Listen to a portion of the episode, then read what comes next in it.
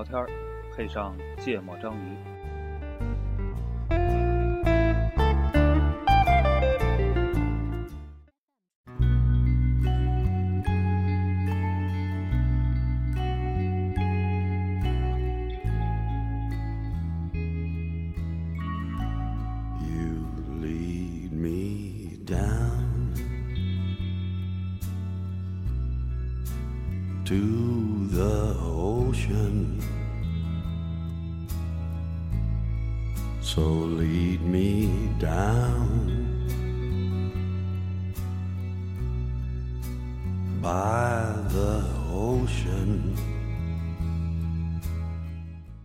家好，欢迎收听芥末章鱼一泽。我是娜娜，那个顾主播。在上班呢。上班呢，顾主播对最近比较忙，嗯。嗯，这个各方面事务比较多。嗯。啊，不是特别方便参与这个节目录制，嗯。所以这期我们两个录。嗯、其实我我有一天啊，在路上我就听过去的那个节目嘛，嗯然后就听你们俩黑我那期，嗯，听的时候啊，我还是挺有冲动的。动我已经隔了这么长时间了，谁不来咱再录一期这种吧？但是反正那期还一直都是咱们就是无嘉宾节目里的顶峰吧。无嘉宾，还无一个主播，我操！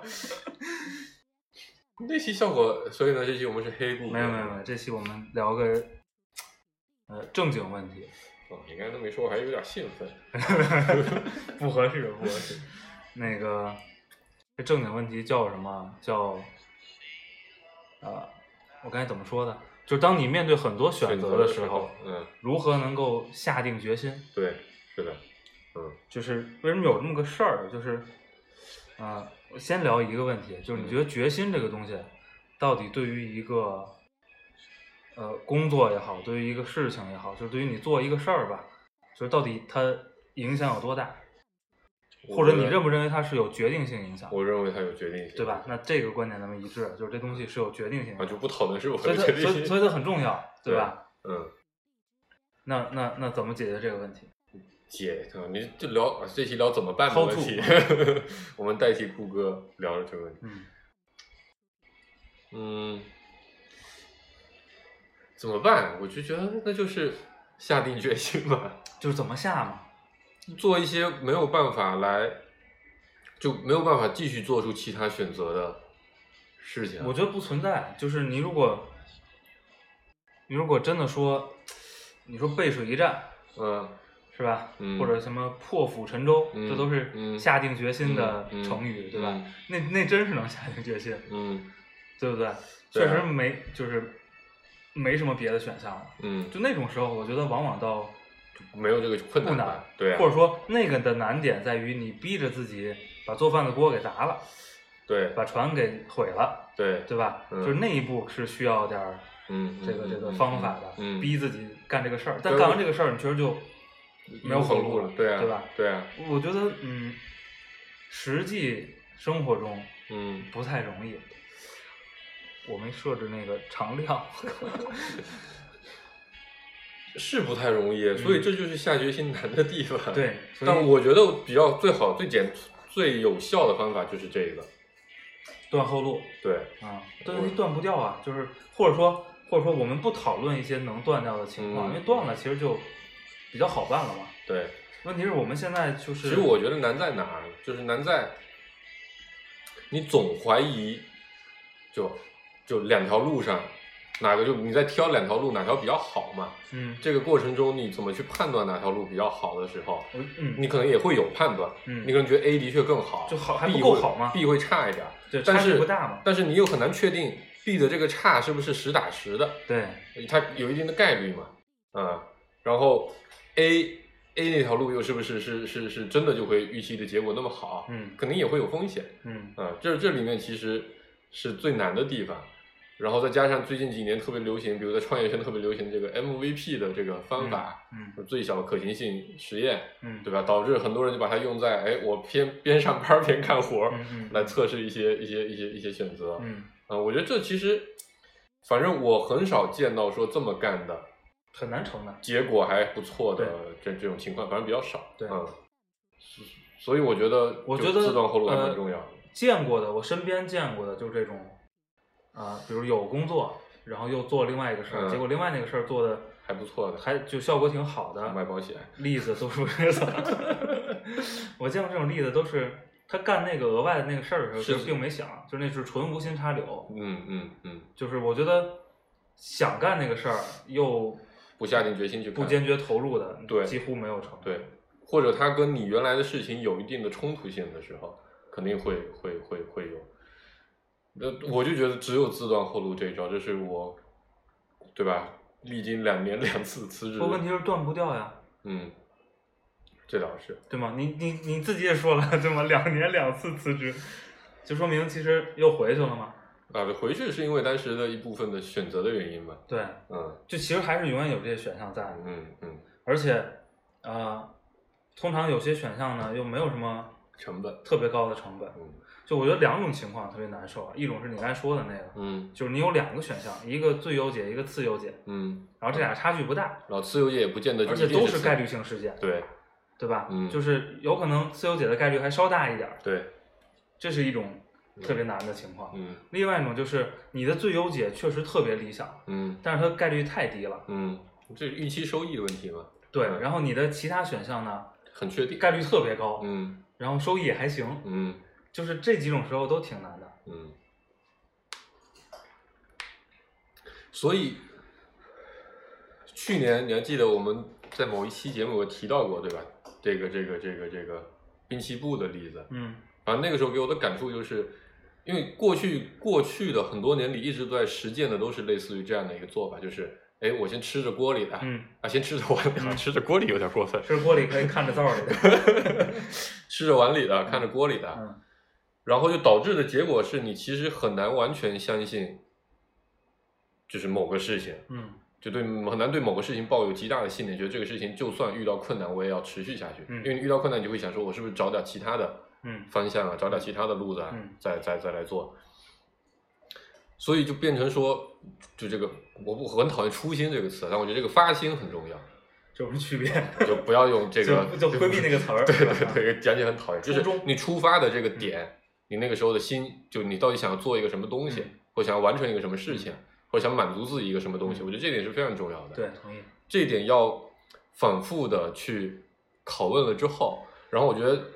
就我觉得断后路也只是一个形式上的东西，嗯。就你要划分某一个时间点或者某一个阶段，就是我这个问题在这个地方已经确认了，嗯。那在除非有什么特别重大的事情发生，否则我不我不我不去怀疑去质问这个出发点是否对的问题，然后你就给自己一个时间点，说我就六个月、半年、一年或者两年这样的时间，我就试这个事情，如果对了，那就继续；如果不对，那那那再再重新来考虑。然后在这六六个月之间就完全不会，就在这个规定的自己定的这个时间内，就完全不考虑这个问题。对，这是从那个怎么说，就是方方法方法论角度，嗯基本上也都是提倡这样，嗯是吧？我记得，反正就围绕这个主题有很多畅销书对，在在讲，说你怎么就确定了一个事儿之后，嗯怎么在一段时间就嗯不管这个事儿就坚决执行，嗯对吧？那个，就后边还有两个延续的问题，咱把第一个问题嗯说完啊，嗯就是，嗯，坦白说，我觉得挺难控制的，啊或者说在我个体上啊，嗯，我觉得挺难控制对的。，经常夜深人静躺在船上而且还有一个问题就是，很多时候如果你，我忘了哪个哪个哲学观点嗯提出的，嗯就是，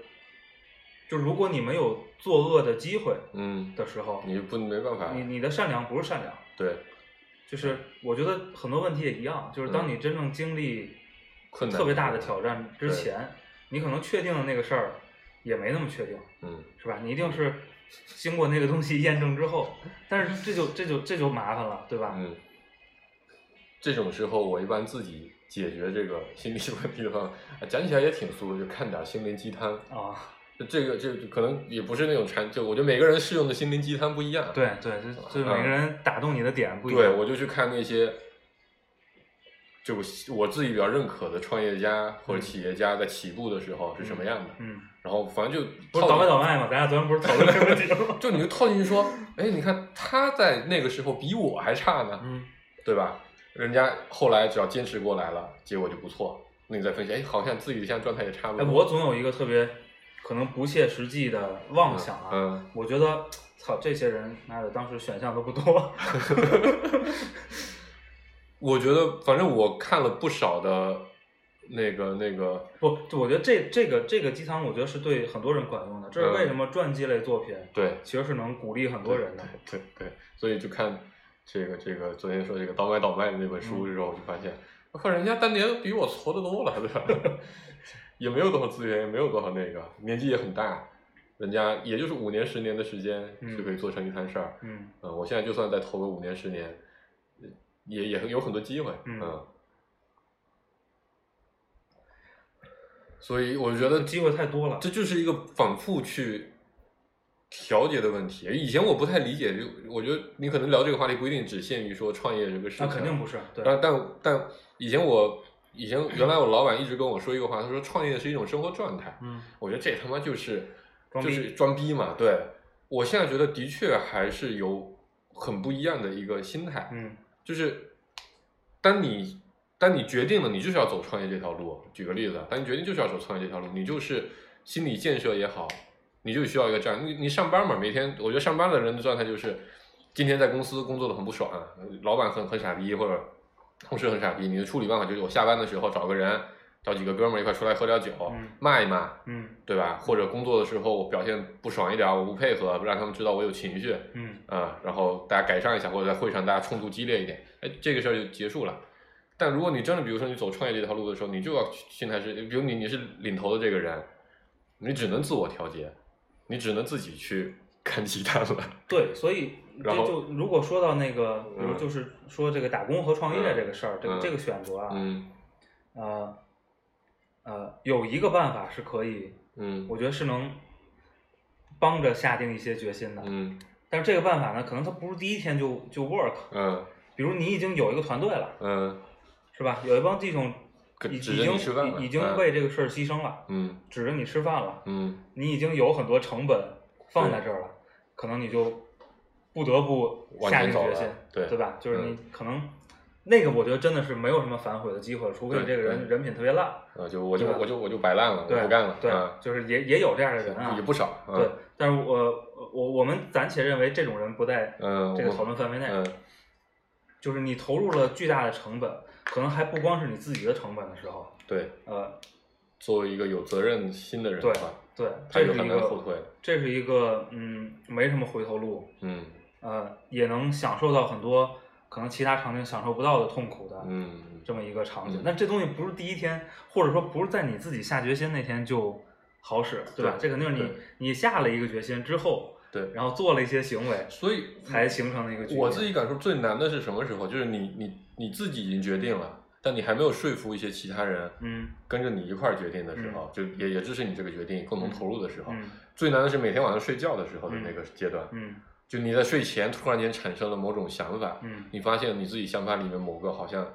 原来没有考虑到的问题、嗯或者巨大的漏洞，嗯然后这个时候你就焦虑不安，嗯，然后深夜又是人很脆弱的时候，对，啊、你从体力也好，精神状态也好，肯定都会比较脆弱，然后又容易胡思乱想。嗯我靠，我觉得那个时候，如果我遇到这样的情况，当天晚上的大概率情况就是不睡了。睡不着了，嗯对，可能要撑到三四点、四五点才能睡得着，然后情绪会变得极差嗯，啊。这时候你需要游戏救你。但比较尴尬，因为你是躺在床上，你才产生了这样的想法，这个时候你又没法打游戏对，因为你旁边还有人睡着呢。对，啊、这个时候你只能打开手机找一些创业家，你搜一搜，哎，当年的谁谁谁都是在干嘛，嗯对吧？这种这种事情来、嗯来来来来来缓解一下焦虑。嗯但的确就像你说，我觉得另一个点，我自己感受最近感受比较明显的是，你找一个找一个合作伙伴，嗯哪怕就一个人，嗯两个人互相去促进这个事情的时候，它会变得，我觉得可能十倍容易不止嗯啊！你的你的自我要求变成他人对你的要求之后，这个事情会变得很简单，也不是很简单吧，至少比原来简单，我觉得十倍不止啊！所以我觉得这也是一个很很重要的办法，就你要有一个支持你决定的人，在你任何你脆弱的时候，嗯他又站出来说你这个决定，但是我们已经讨论过了，你就是对的。我觉得只要有这句话，立刻就会就效果很好，嗯所以我觉得这也是一个办就法，有的时候很怪的，嗯，就是，当然这也分人啊。嗯我觉得这人这个东西真的是挺怪的。嗯后有些艰难的时候呢，嗯呃，一些人反倒容易缩小自己的牺牲，嗯，而看到别人的牺牲，嗯然后拿这个东西当成一个动力，对一个动力。嗯嗯、但状况好的时候呢，可能会放大自己的牺牲，嗯是吧？嗯，就是我在这里面有很多的对，，就嗯就这挺怪的这个这个东西。但这确实分人啊，嗯可能有人永远都是放大自己的牺牲，是吧？就这种人确实也存在，嗯也挺普遍的，也。挺普遍的，就，但另一面也有哈，嗯，是吧？嗯永远只看到别人的牺牲，嗯这肯定也是有。奉献型人格对，和和相对自私的这种人格的区别，嗯嗯但是确实是有那种就是就困难的时候和就是你看那种能患难，这个对这个对对对，不能就是不能有福同享的，其实例子也挺多的，是吧？嗯，你还没说你有什么方法吗？我没办法，我没办法，嗯就是没找到，我觉得我确定这个东西有用的嗯嗯嗯，呃办法。所以我觉得这真是一个我我确定有用的就是我刚才说的那个，嗯，就是我如果已经肩负了很多成本明白和享受了很多别人的牺牲，嗯那我觉得这是对我很有帮助的。嗯，是因为你是会放大别人牺牲的那一类型，至少在就是普通人特别模糊的阶段，嗯特别模糊的阶段，嗯就是就是就会就会带来后边儿两个问题，嗯就是还有两个呃子问题跟这个话题是相关的，嗯。一个叫做嗯，但是这个词儿，我记得我们有一期聊过一个词儿，嗯。也很少出现了，聊的是忠诚。啊嗯。然后我我我昨天在想的时候，因为昨天本来想录节目嘛，嗯。昨天在想的时候，其实发现还有一个词儿，其实也很少被提到被提及了，嗯。就是你所谓的勇气。嗯。就是我觉得现在好像咱们小的时候受的各种教育还是比较提倡勇敢的，对是吧？，对就是不是我我不确定从什么时间点，但我感觉今天我感觉今天嗯已经很少提嗯这个词了。嗯但是我我我会觉得其实这还是一个非常重要的品质，嗯呃，对于一定的目标来说，嗯，就我不知道你怎么看这个事儿。我觉得很久没有思考过什么人是看起来比较勇敢勇敢的人，或者什么行为是代表着勇敢，对，以及我们就是不是要鼓励和和和和和追求这种品质，嗯因为嗯确实很少被提及了，嗯，我不知道为什么。因为 MVP 啊，嗯你肯定不光能不光是这一个领域嘛，嗯，我举个例子啊，就觉得其实是不是人更理性的一个结果？或者或者有没有可能是我们小时候那个阶段，对吧？其实是是是改革开放非常迅猛的一个时期，那个时候敢去闯的人，嗯结果一般都会比那些就按部就班的嗯。固守原来那块儿嗯。自己那个一亩三分地的人的结果要好。嗯。因为我你刚才说到这个词的时候，我第一个想法就想起的就是我爸，嗯。对吧？早期也是有工作，嗯。然后后来辞职，就也不是也不算辞职吧，也不是什么正经工作，然后就说这个就看好了，说要去要去要去要去要去做这个做生意做运输，对这个事情，然后又是借钱，你想那个时候房子才一万多块钱一套，在我们家那边、嗯借了二十多万的钱，嗯。买个车，自己开始跑跑跑跑运输，就当时家里所有人都觉得，就这事儿风险太大了，嗯。然后就司就就像咱们现在说你你要去互联网创业，人家说互联网创业都已经创了这么多年了，没什么机会了，嗯。但是也觉得你司机现在那个时候已经不稀缺了，嗯。为什么要做这个事儿？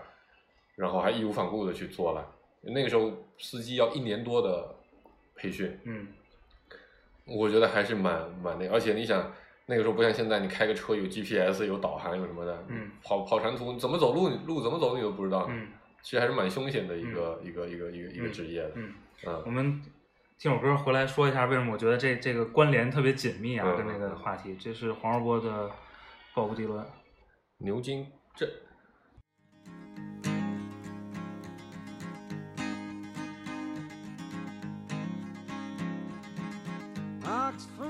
down Oxford town, everybody's got their heads bowed down. Sun don't shine above the ground, Ain't ain't going down to Oxford town.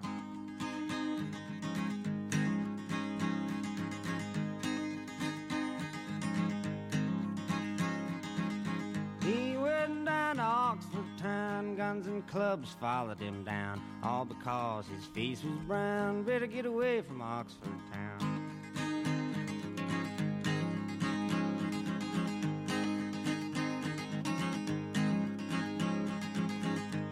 Oxford town around the bend, come to the door, he couldn't get in, all because of the color of his skin. What do you think about that, my friend?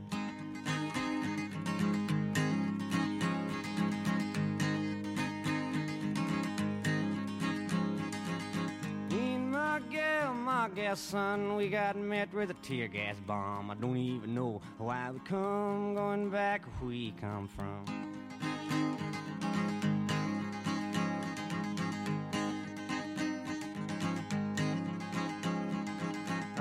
Oxford town in the afternoon, everybody singing a soulful tune. Two men died neath the Mississippi moon. Somebody better investigate soon.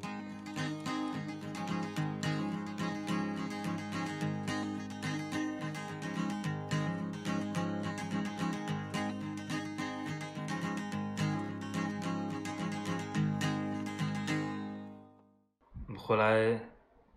接着聊。 今天这个设备设置有点尴尬，发生了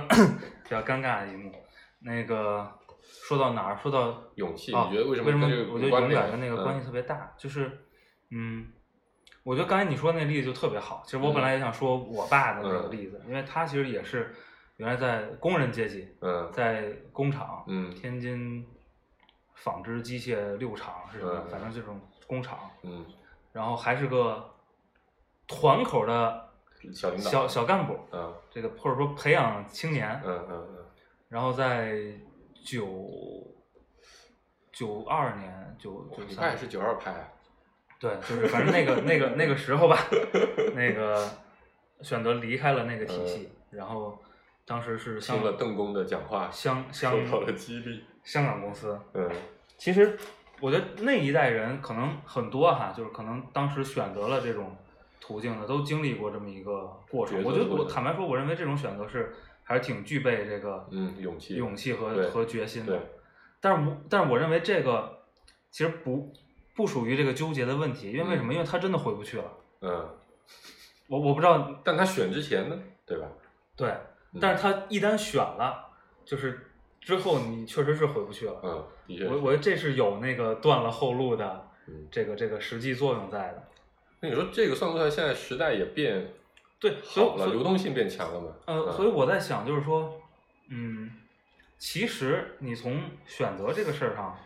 没区别，嗯就是你都是选一个不确定的事儿，嗯对吧？就嗯今天你要任何做决定的事儿，嗯也是选一个不确定的事儿。我觉得嗯这事儿，嗯，没什么变化。嗯，但是为什么变难了。勇气变成了 MVP？这个我确实没想明白。另一部分，我觉得现在的选择也比以前真的是多很多嗯，然后你刚才说到这个，我想起那个前段时间前几天那个俞敏洪的那个演讲啊，在朋友圈还稍微流，去年他在北大光华的那个演讲，啊啊啊嗯，还流传着，他就说这个，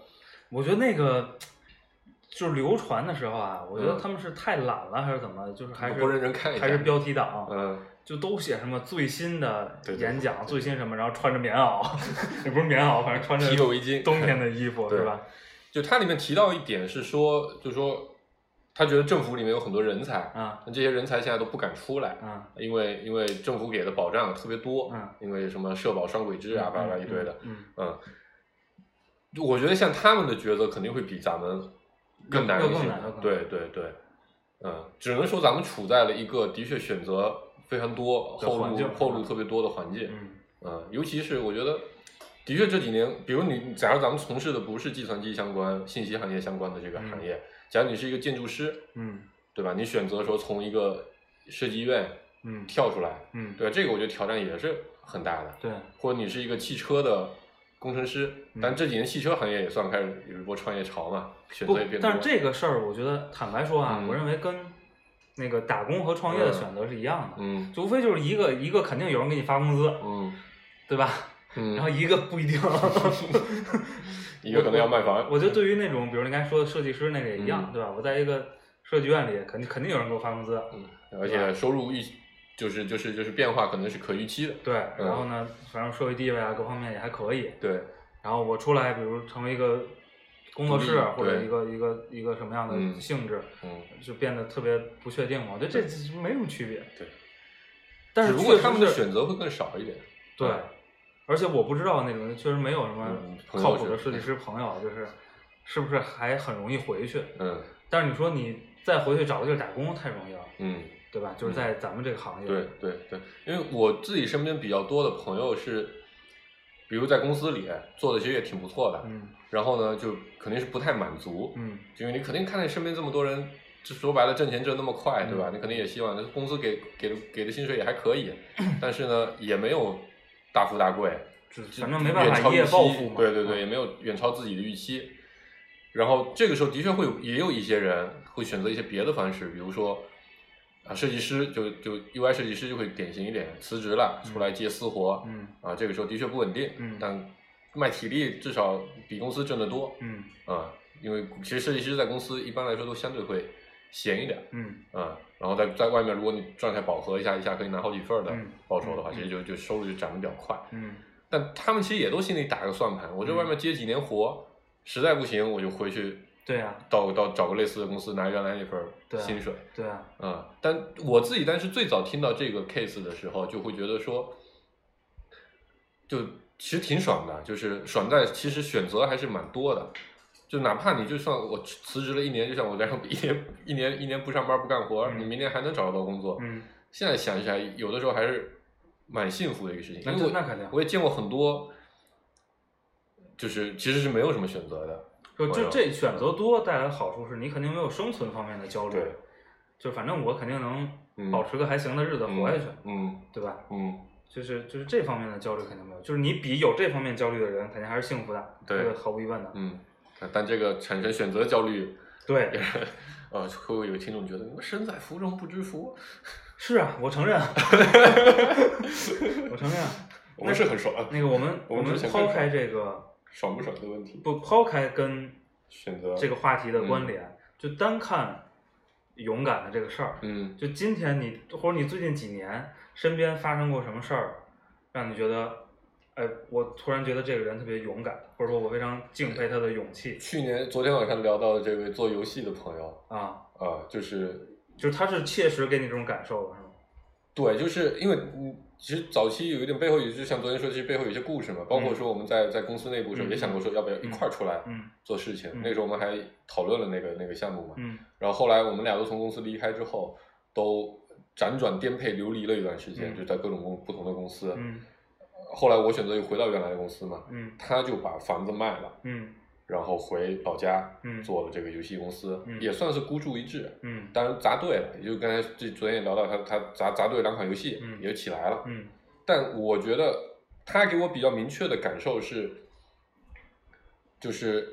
因为我们那波朋那波原来的同事，其实想有创业想法的人很多，对，但有大部分都是辗转了一段时间之后，又回到各种各样的公司了。嗯他是为数不多，我觉得就至少他下的成本是最大的。嗯然后我在刚听到这个事情的时候，我就觉得还蛮难得的。嗯，啊，哎，你跟他就他跟你分享过没有没有，这个心路历程我们在离开公司之后就没联系了。啊？嗯，对，所以有机会其实应该去问问他对，应该采访采访他。嗯就是当然这个东西嗯后后验的，对呀、就有时候不是特别可靠。对，因为也有很多朋友创业也创业了一两年、两三年，也没成，对吧？你你去采访他，他们肯定就说：“哎呀，早知道我就我就在公司准备的更充分一点。嗯然后也也那就刚好就说到这个，想起另一个，也有一个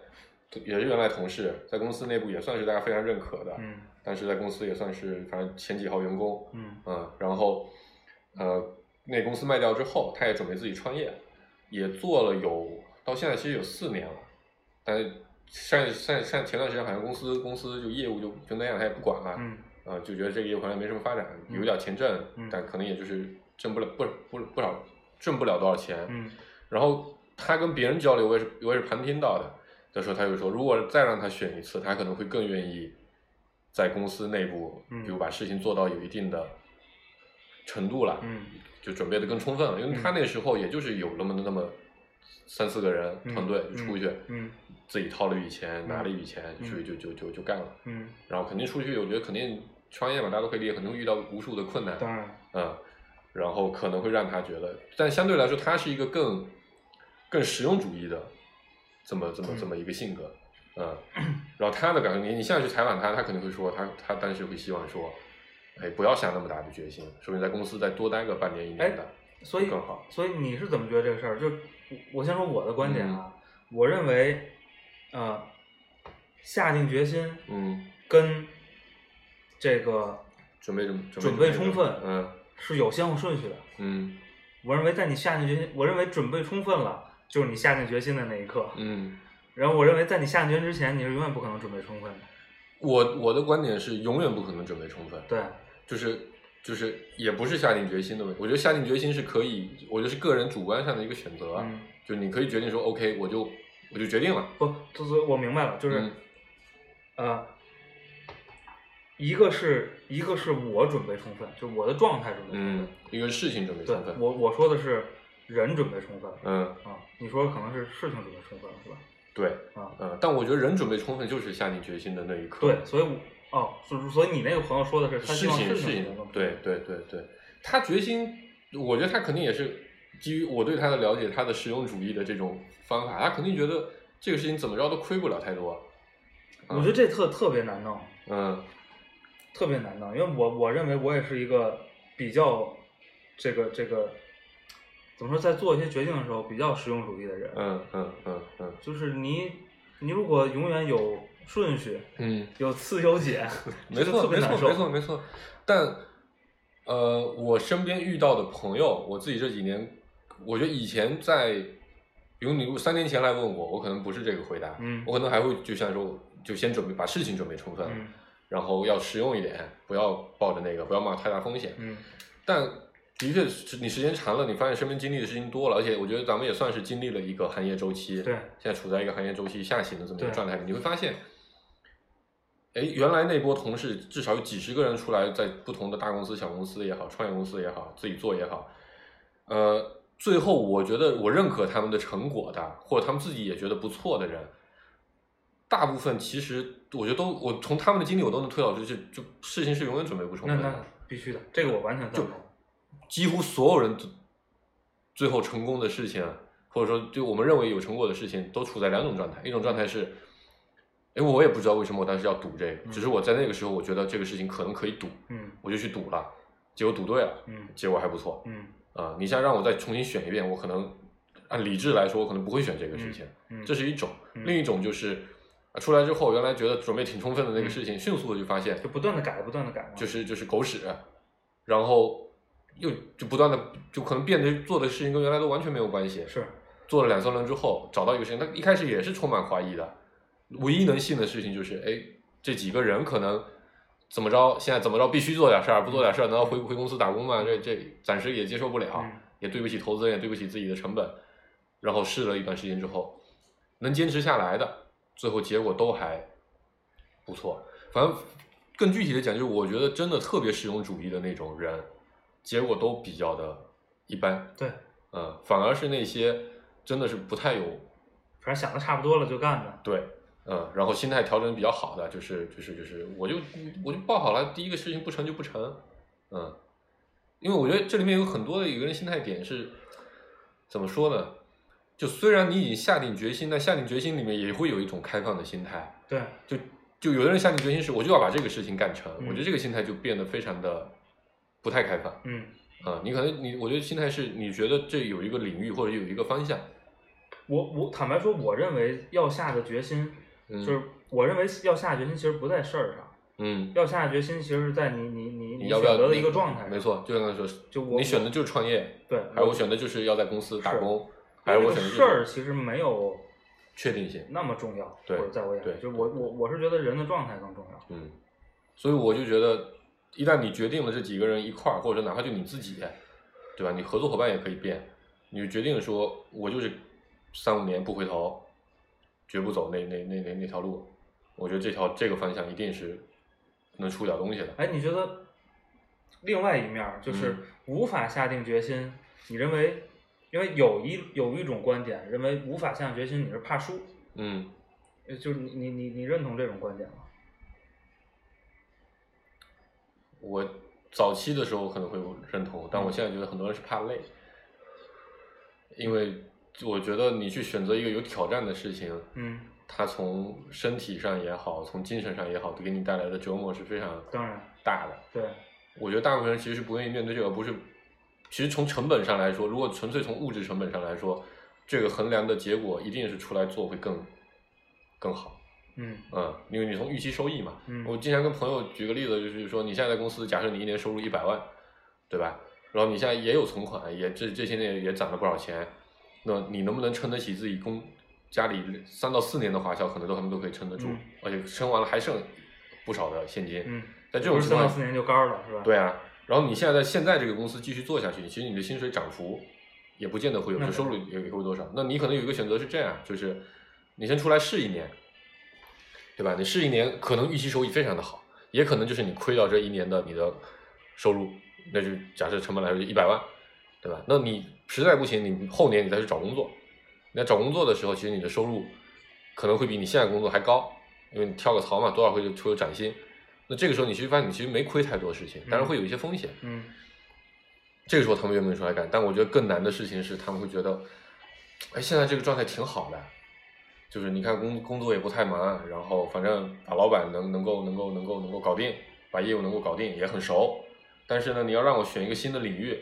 我得不一定是新的领域啊，就就你任何一个新的事情，你一定会比如涉及到从头开始了解东西，从头开始搭业务、搭团队，嗯你要解决问题是非常多的。嗯想到这些事情，我觉得大部分人会怕，嗯，所以我觉得不完全是成本的就是他怕的不是失败，他其实是怵，是吧？，对，我甚至有更直白的一个朋友就跟我说说，他他当时想从公司出来，就是有有有一个创业团队挖他，然后呢，我觉得蛮有意思的，他创业团队那边就去聊了，就大家接触了挺久，然后就去创业公司聊聊了之后，他下定决心一定不去那家创业公司的核心原因是那天聊到一半，他去那家公司的厕所上了个厕所，啊就发现那个厕所的卫生条件比较一般，啊，因为你跟那种，比如说头部公司好的写五星级、好的五星级、五 A 级写字楼里面的办公环境，那你肯定你这个创业公司，对吧？你可能就就肯定很一般了。对，他觉得难以接受这个事情，嗯然后就决定不就就不考虑这个事情了。啊、我觉得这里面会有一个点是人，我原则那本书里面有说嘛，就人很容易叫什么前小小额叶什么那块就是决定你理感性部分的和你理性部分两个的斗争。嗯，但人很容易就感性部分，因为他重视的是眼前的东西，对他对你情绪影响会非常大。对，人对于天性来说，人很难克服这个事情，所以你很难用理性，因为你理性上觉得这个事情从长期来看一定是有利的，但你感性上你很难接受那个很肮脏的厕所啊。但我觉得这是一个怎么说呢？我觉得就是这个事情里面最大的挑战，你如何去挑战感性的部分？那坦白说啊，就是嗯比如刚才说的这种方法，嗯就比如我出来试一年，嗯我个人不是特别赞同赞成这种方法，嗯，因为我觉得这种心态，就你这一年就白试。对，我的意思是从成本衡量的角度来看，对对，他们如果你只考虑那个什么，对是是的是的但是我觉得对于做事儿本身啊，那肯定我觉得这种心态肯定是不起作用。那肯定是，我觉得 MVP 这个东西啊，坦白说啊，我认为知道这个概念的人里，嗯呃，我觉得很大比例，我不敢说是百分嗯之九十，但我觉得很大比例其实是误解这个没错概念的。他把它用在个人主观的这个因为你你不能说你的决心 MVP，我嗯觉，得它是在你下定决心情况下的一种方法，是一个现实的真真是执行层面的执行层面的方 MVP，它嗯绝对是建立在你已经下定决心的这个前提下的。没错，如果你拿这个东西去下决心，我觉得那完蛋了，那不可能下出来的。嗯，但我的确遇到的几乎所有人提起这个概念的时候，就都认为这是下决心的，是对吧？就是包括你哪怕是一个创业公司，你真的已经决定一堆人在开始决定要出来创业，但是在遇到一个新方向的时候，嗯，大部分人也是这么来，就是呃我先投点钱，投几个人，呃最好不投钱，我投几个人，咱们先试一下。就这就是为什么那个呃成熟机制做不了创新，就是创业者没错，没错，没错，的本质原因嘛没。错，没错，没错。这是为什么我从善闪家，我现在叫善闪家公司离开的原因吧？啊，这也是那种就是，比如我先兼职干一个事没错，儿，没错，没错这种不靠谱，我觉得底底层的原因，是吧？这个很流行的一个词就是不敢 all in，对吧？对，但是很多人他叫嚣着自己其实在在哎 all in 你不用看他说什么，对得看他做什么。嗯，再听首歌。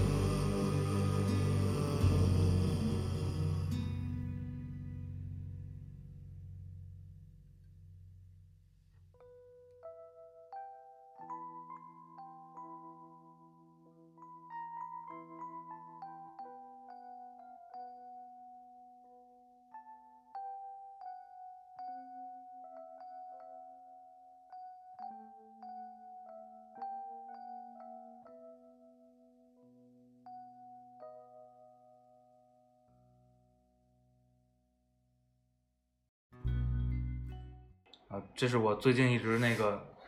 单曲循环了好久的歌。嗯，那个我们后来聊第三个，子问题，不，第二个子问题。嗯我觉得还有一个概念跟这个东西特别相关。嗯呃，这个词儿最近还是被提及的，而反倒过去不曾被提及，嗯叫坚持。啊，呃，我觉得我觉得挺有意思的哈，就是呃，不提勇气了，提坚持了，我觉得这都是跟选项变多了嗯嗯，有关系嗯嗯嗯但坚持这个东西，其实是呃，在我眼里是个挺难的决定，就嗯到底什么该，坚持，就什么是合理的坚持，什么是盲目的坚持。嗯但毫无疑问，就是坚持是个，也是个我觉得必要的品质。嗯对于一些事情、嗯一些目标来说，嗯是吧？嗯，就是就是坚持这个问题怎么看？量变引起质变，我现在非常赞同，就是你认为量变一定能引起质变？不是一定，对，但没有量就一定没有质，这是毫无疑问。对，所以我觉得你如果坚持不到那个点，嗯，但这个点的确很难判断，我觉得这是这是难点。但对我觉得大部分事情你要坚持过那个点之后，你就会发现豁然开朗，嗯，就前途一片光明。这个是嗯这个我完全同意。然后，所以我觉得这个事情，为什么我觉得要一定要有一个你确定投入就画一个投入范围，嗯我决定就是要投入这么多的事情，嗯这么多的时间，这么多的成本。嗯啊，我觉得这个事情很重要，否则，否则否则你很难看到，因为你开始的事情肯定都是难的，都是错的。我觉得这个事情，大部分人还是蛮难，我觉得意识里是不太接受的。就如果没经历过的吧，对是吧？我觉得像咱们经历过几个创业公司的，可能还稍微好点儿。对，所以反正从某个角度来看，呃，比如公司里面新招一些小年轻，你就发现这种情况就会比较明显。嗯啊，你做了一些事情，一些新方向，然后呢，对他们来说，他们发现肯定会有很多问题，对吧？尤其比如你具具体例子，新 APP 上线，嗯我操，用户天天骂，评分特别低，bug 一大堆，每天熬夜他妈解 bug，上个版本，每天迟迟都是 delay，很多年轻人就觉得这公司太烂了。嗯啊，我我我我要我要我要我要换一个环境嗯。我早期我也是这么想，嗯，嗯、因为我觉得这这说白了这就是经验。为什么很多人说经的事儿太少。就是就是年纪大的这些这些员工啊，容易跑长跑啊，嗯年纪轻的跑短跑厉害，长跑不行。嗯，我觉得的确，因为你经历太少，你不知道后面会变成什么样。对，你发现说，当你发现哎那些很厉害的事情，开始的时候也都是这样的。但你发现了这个事情，这或者说你看到你也不信，就你听过你听过你不信，你得自己经历过，你就知道哦，原来真的这些问题在以后你只需要通过哎一星期两星期，嗯就会变成那个样子。嗯，你你知你知道这个事情就会变得很容易。就就我个人非常嗯非常的信奉这个事儿。嗯所以我反正我自己招的人，特别特别一线的小员工可能不会，嗯但只要你是稍微要负责一点事情的，嗯我都会关心两个问题。嗯，跳槽频繁吗？不不，第一个问题是，你有没有经历过你正在做的项目被叫停了，嗯然后转而要你投入到另外一个嗯方向上，嗯可能完全不相关的，嗯不是微调，嗯可能是大掉头，嗯这是这是我特别关心的一个问题。嗯然后特别关心另外另外一个问题就是，你有没有一个项目彻底做失败了，嗯一塌糊涂，嗯然后转而去投向一个新项目。嗯，就是我倾向于，呃，负责的角色，这两个答案必须让我满意，否则我会觉得非常非常的不踏实。这又这又涉及到一句很装逼的话，叫做什么“失败才重要，成功不重要”。虽然这话就很多心理，我觉得我觉得看你怎么理解它。我觉得是这样。其实很多话真的在初期说出来的时候，它都意义重大。对，对于我觉得对于真的能听明白这个话的人来说都意义，但是无数的把它解读歪了。对，各种各种自媒体就把它轻描淡写的写了，所以让很多人就像刚才说那个 MVP 的理解也歪了一样，他把它用在了不恰当的这么一个一个一个场景。因为比如失败这个事情，我经常遇到的很多很多就是没有经验的创业者，嗯。或者说就是说说白了就是，比如互联网门外汉过来问我说，我有个项目嗯。觉得特别有吸引，能做，这个时候你去问他说，哎，你看你这里面有很多很多的困难，有很多很多问题，你怎么办？他都会告诉你说，哎，这个问题我现在不知道怎么解决，但一定会解决的。嗯啊，然后你问他说，你觉得一定会解决，至少你要有一个方向，怎么去解决？嗯他又说不出来，但他说所有事情都是从失败开始的。嗯，我这就是一个很对，很很很很很很，反正不太不太现实的一个一个一个一个一个一个想法。嗯嗯，然后我是觉得，就是一定要解决过问题的人，嗯你才能知道你现在这个状态大概能走到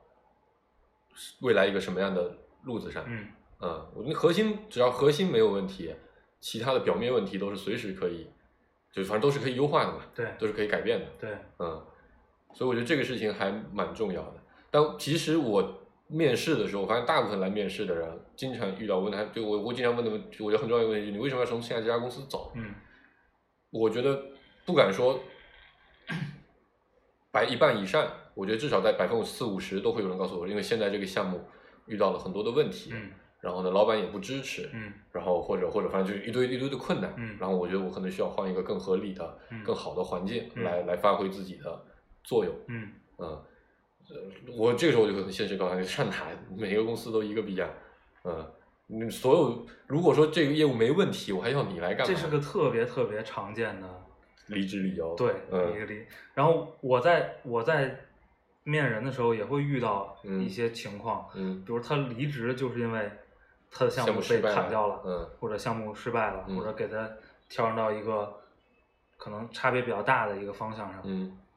呃，我如果不是当天状态特别差哈，嗯正常状态下，我还是会问一下为什么。嗯如果你给我的答案是经过你的分析和判断，觉得他这个决策不理智、嗯不科学，或者没有经过慎重考虑，甚至掺杂了一些公司政治问题，没错，我还是一定程度上能理解你的。。对，如果你单纯告诉我这让我很不爽，嗯我觉得这我就不会不不会不会进行下去了。嗯就是这是我，但是特别难招人。如果你反正你这么要求吧，就特别难招人。我觉得百分之八九十的人都很难从这个我们刚才聊到这个所谓的失败里面学到东西。嗯，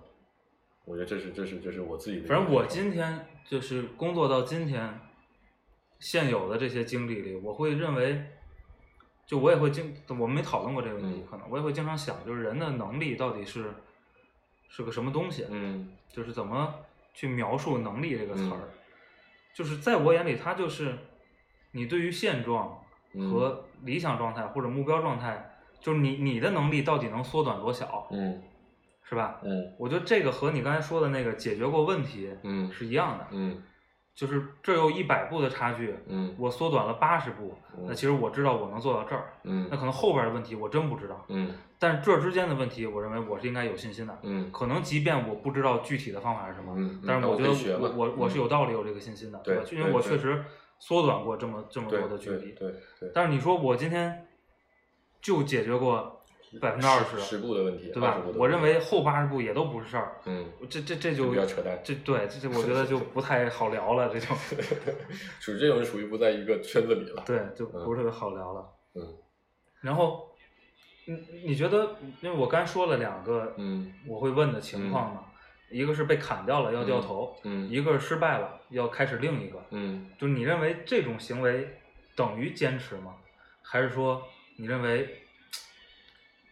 我觉得就当遇到具体事情的时候，那一定是一个只是一个非常具体的决策问题。那决策问题是基于你现有的信息和你现有的资源，到底做出一个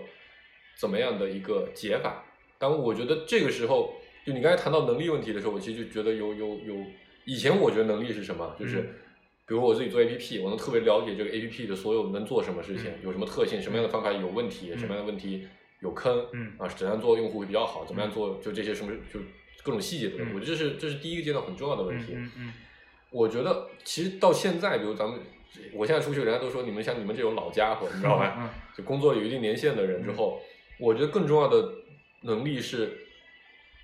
就是你能不能判断大势。我觉得这个所有人都觉得自己自己在不停的做这个事情，嗯但我觉得更重要的事情是你判断完大势之后，这个涉及到我们前面那个环节，嗯你有没有足够的勇气嗯去把它坚持下来？对，我觉得这个能力也是需要，这也是属于能力的一一个范畴，而对且是需要练的。对，啊，我我自己就上一家公司那个老科学家，对吧？嗯徐徐徐，嗯我们都叫徐爷爷的。嗯我觉得他在这个点上，因为他的确在华为那种环境里嗯干过比较长的时间，是而且而且取得结果成果也很不错。嗯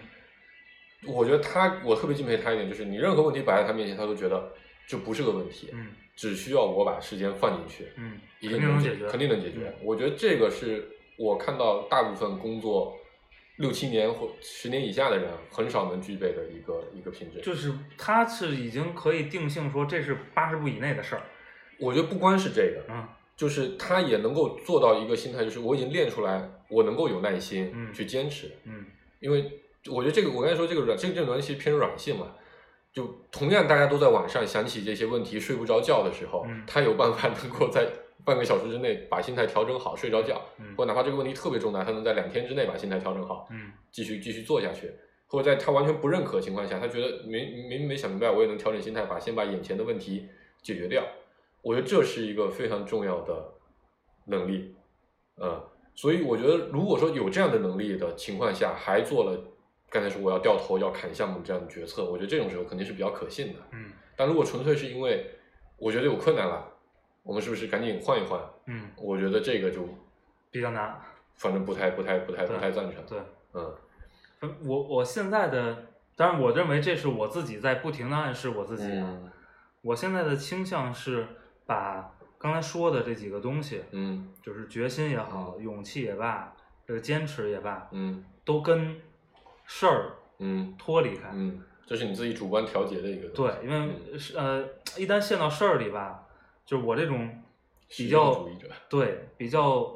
就面对面对问题比较追求逻辑和理性判断的人，就会特别难弄。嗯哎我我我就是强制自己把这些概念都跟你的状态嗯关联上，就是嗯没关系，这个事儿我们可以可以可可以放，或者可以可以做看不清，嗯嗯或者可以只看到百分之三十，嗯是吧？但是我们是不是要把这个状态再、嗯再再坚持下去？嗯就这是，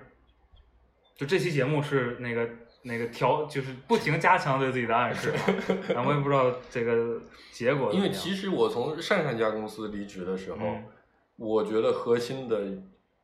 点就是在于说坚持这个事情上。嗯呃，我觉得这就我刚才说，我觉得就算是成功的，已经做过一些成功事情的人，嗯如果他没有刻意的去培养这块的能力，或者是练习这块的能力的话，不见得他做决策的时候就能够做得非常的对。嗯就因为我觉得人，我现在觉得人最难克服的事情就是害怕、嗯，恐惧这个事情。对，你你恐惧你成本花出去之后收不回来，你恐惧这个巨大的损失，你恐惧被人挑战，嗯对吧？你恐惧底下的人怀疑你的能力，嗯在这样的情况下，我觉得就你很难很难很难正确的去做判断。嗯但我觉得这个跟年这个就跟年纪不太有关系，这个嗯真的纯粹就靠练习，就刚才对跟勇敢。但，我觉得也也有一定的自己个性的原因因对，嗯然后我觉得之前那些共事的伙伴里，就在这块儿，就至少在决策的层面，我觉得在这块儿是比较比较薄弱的。嗯啊，就经常是我害怕这个事情一旦做下去，短期内可能